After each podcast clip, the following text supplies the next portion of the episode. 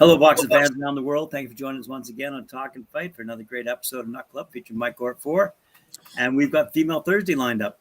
Yes, we do. That's because we have Maddie Harris in the building tomorrow for an interview. So we just moved it. Uh, today, we're talking Angelica Raskin. If you know, you might know. You might not know. You will know. You're gonna know.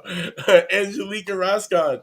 Honestly, she's um she's 29 years old. She's 10 and one with two knockouts under her belt.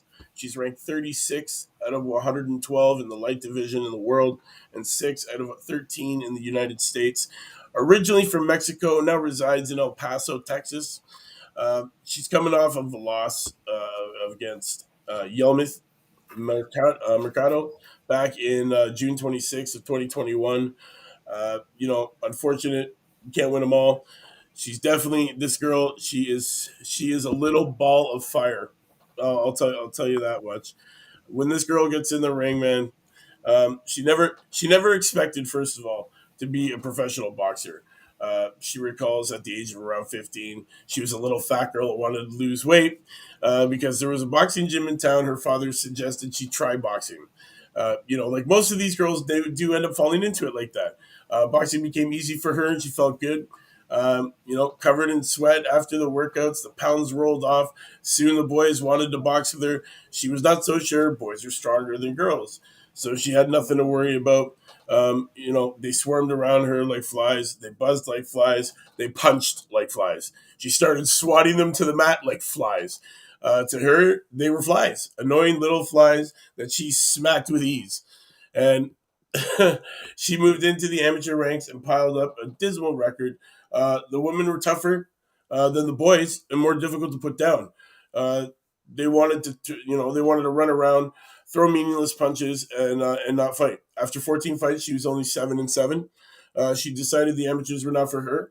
Uh, she wanted to fight, not dance. So she made the correct choice. She might have gotten some old sugar daddy to take care of her in, in, in as a manager, but she wanted she wanted to clear, you know, do it the clever way, do it the right way. She understood what happened to all the Mexican girls who wanted to be in the movies and all that crap. And she didn't let that stuff get in her way, man. And she struggled and got into this boxing thing big time. Now, the thing is, is she's looking she's looking for, you know, a decent a decent manager, man, and a decent promoter. She doesn't have that at the moment. It's unfortunate. Uh, this girl, you know, she comes out to the ring in, in, in great get-ups, man, good gear. Uh, and and she and she goes down saying she is not afraid to exploit her body. She knows that women's boxing is a show. Men love sexy women. They love seeing women dressed up. She's not afraid to be sexy. She's not afraid to show what she's got and, put on that show for the men. And she's not afraid to exploit her body. And that's her quotes, man. She's she's into it, man. She doesn't care. She she knows what it's about. She knows what she's got. She knows how to work it. And on top of that, she is a ball of fire in that ring, man. The minute that bell rings to the minute that match is over, she is throwing nonstop punches. What a little fierce, fierce little fighter, fierce little, you know, female, and and honestly, definitely fierce for female Friday show on Thursday. but yes, guys, be on the lookout for her, man. She's gonna be she's gonna be back to uh, you know coming off that loss, and definitely she's to do it in a big fashion, man. Watch out for this little girl, man. Angelica Raskin, not really a little girl, man. Really a ball of fire. Really, really a little a little tank, uh, if you'll have it. Uh, you know, she's five three, small little girl, man. She's racking up this great win.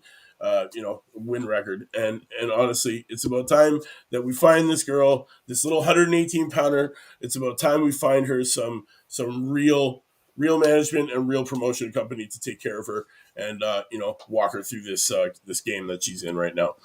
So guys, you heard it here from Mike Gort. It's Thursday. Tune in tomorrow, man. We got Maddie Harris in the building for an interview, and we got uh, the panel tomorrow night as well. Make sure you uh, don't miss that. It should be lots of fun. We got Tim stopping by with who knows, who knows who'll be stopping by with this this Friday.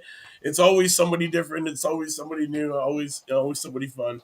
Uh, guys, you know what it is, man. It's Mike Gort for. It's Thursday. talkandfight.com. Go hit that subscribe and set those reminders. You don't want to miss our shows. That's what it's about, man. Graham, thanks again. To all the fans watching around the world, thanks for tuning in. Thanks for the love and support. We'll see you tomorrow on Friday. Knuckle up. Thanks, Mike. Yeah, man.